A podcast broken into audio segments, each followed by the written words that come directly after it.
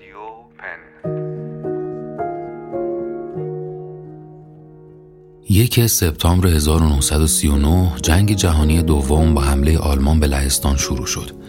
لهستان دفاع جانانه اما کوتاه مدتی داشت. در واقع هیچ وقت رسما تسلیم نشد اما با حمله شوروی از شرق به وضوح کشور فرو ریخت و بعد به طور کامل توسط نیروهای آلمانی اشغال شد از اونجایی که نازی ها به شکنجه و اعدام دست جمعی علاقه خاصی داشتند زندان کار اجباری آشویتس با فضای کافی برای تعداد زیادی زندانی تأسیس شد. یه سال بعد اولین قطار 728 زندانی لهستانی رو با بلیت یه طرفه با آشویتس منتقل کرد. چند هفته بعد خانواده‌هاشون نامه دریافت کردند که خبر از مرگ وحشتناک عزیزانشون می‌داد. این اخبار به گوش گروه های زیرزمینی لهستان رسید و اونا هر کدوم به روشی سعی کردن اطلاعاتی از اون مکان مخوف به دست بیارن. اما تقریبا بینتیجه بود. هیچ خبر موثقی از پشت اون دیوارا به بیرون درز نمی‌کرد. یکی از افسران ارشد این گروه های زیرزمینی ویتولد پیلتسکی بود. اون حتی با اینکه بعد از شکست ارتش نیروی زمینی فرمان فرار داشت تو وطنش موند تا اولین جنبش مقاومت نیروهای مخفی لهستان رو تشکیل بده. تو جریان اتفاقات آشویتس ویتولد برخلاف همرزماش عقیده داشت تنها راه این که بفهمیم پشت اون دیوارا چه خبره اینه که یه نفر به عنوان جاسوس وارد اردوگاه بشه. بره ببینه چه بلایی داره اونجا سر زندانیا میاد. اما مسئله این بود که هیچکس قبول نمی‌کرد خودش رو دو دستی تقدیم نازی ها کنه. بنابراین واسه انجام این مأموریت خطرناک خودش داوطلب شد. نقشش این بود که با یه هویت جعلی تو موقعیتی قرار بگیره که نازی ها معاصرش کنن. همینطورم شد. پلسکی بعد از دستگیری به همراه چند تا زندانی دیگه سوار قطار آشویتس شد. اینکه چی تو مغز ویتول تو سیاهی مطلق اون قطار گذشته رو هیچ کس نمی‌دونه. لابد به بلاهای احتمالی که در انتظارش بوده فکر می‌کرده. اما قطعا نمی‌تونسته حدس بزنه به محض ورود قرار چه اتفاقی بیفته.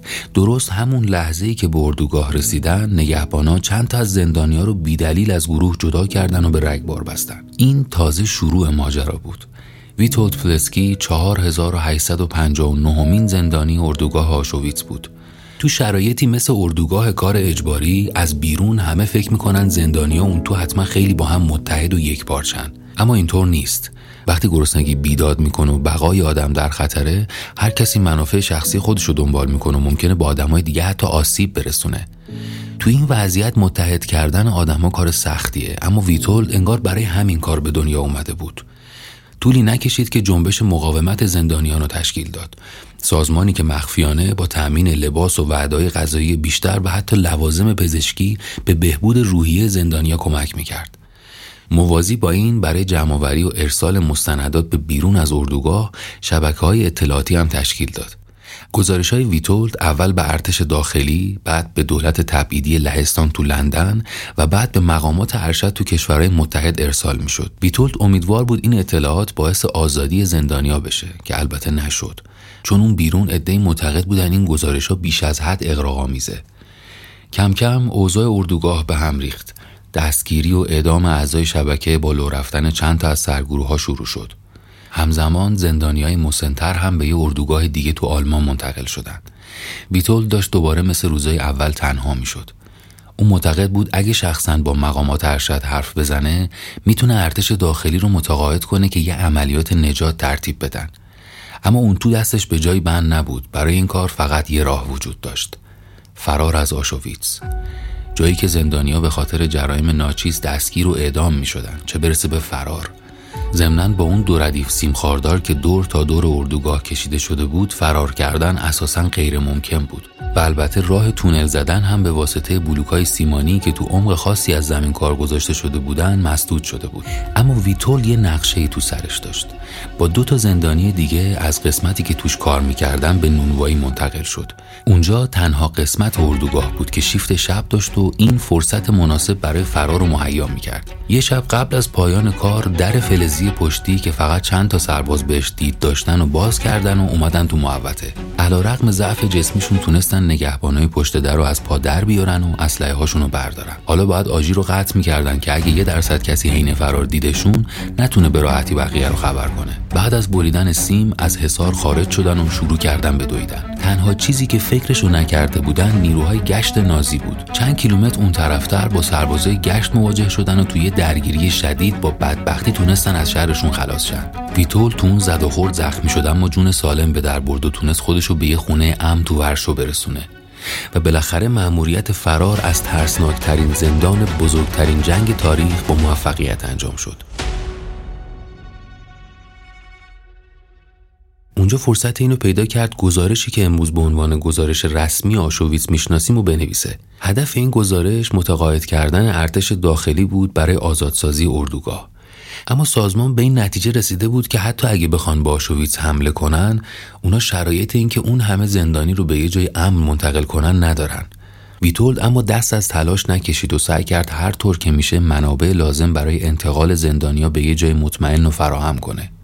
تو این مدت بارها تو معمولیت های مختلف نیروی زمینی مثل قیام ورشو یا شناسایی جاسوسای آلمانی شرکت کرد و تو درگیری ها بارها زخمی شد. سرانجام بعد از 63 روز نبرد اسیر شد و این بار به یه زندان تو باواریا منتقل شد و تا پایان جنگ همونجا موند. در حالی که جنگ جهانی برای همه دو سال 1945 تموم شد برای لهستان یه فرقی داشت. کشور هنوز تحت اشغال ارتش سرخ بود و استالین یه دولت گماشته و تحت فرمان منصوب کرده بود تا لهستان و زیر سلطه خودش حفظ کنه.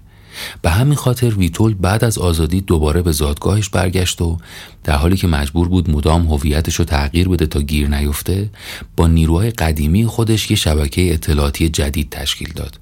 گرچه مقامات بارها بهش هشدار دادن پوشش امنیتیش به خطر افتاده و بهتر فورا از لهستان خارج بشه حاضر به ترک وطن نشد. یک سال بعد حین یه عملیات مجروح شد و بعد از دستگیری و شکنجه برای محاکمه با اتهام فعالیت علیه دولت وقت به یه دادگاه سوری فرستاده شد و بعد از اون دیگه هیچ اطلاعاتی از این افسر لهستانی هیچ جایی وجود نداشت. حتی به همسرش که برای ملاقات رفته بود زندان گفتن که ویتولد اینجا نیست و تهدیدش کردن که حق نداره جای اسمشو بیاره و پیگیری کنه. اونم فکر کرد شاید بردنش سیبری یا یه اردوگاه دیگه و حتما به زودی آزاد میشه. چهل سال گذشت. تو تموم این سالها داستان کاپیتان پلسکی به طور کامل سانسور می‌شد. اما با فروپاشی کمونیسم بالاخره مدارک رسمی مشخص کرد که بعد از همون دادگاه ساختگی اعدامش کردند مردم لهستان بعد از گذشت همه این سالها از ویتولت با لقب عقاب سفید که بالاترین نشان نظامی این کشوره به عنوان قهرمان ملی یاد می‌کنند.